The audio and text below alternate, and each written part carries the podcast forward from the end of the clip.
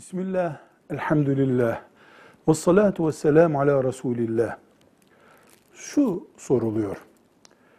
Allahu Teala'yı tesbih ederken veya kelime-i tevhid söylerken la ilahe illallah, subhanallah, elhamdülillah, Allahu ekber derken saymaya yardım etsin diye tesbih dediğimiz şu aleti kullanmak yaptığımız zikre, getirdiğimiz salavata ilave bir sevap kazandırır mı? Yani bu tesbih ile bu tesbih arasında farkı mesela bununla söylersem şu kadar sevap, bununla söylersem daha az sevap gibi bir sonuç çıkarır mı? Cevap.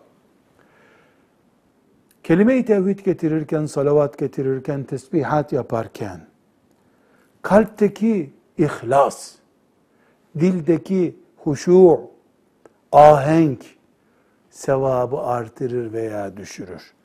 Bu aletler saymamıza yardım eder, sevap kalitesine yardım etmez.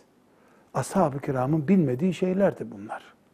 Ama tesbihleri göklere kadar aydınlattı dünyayı.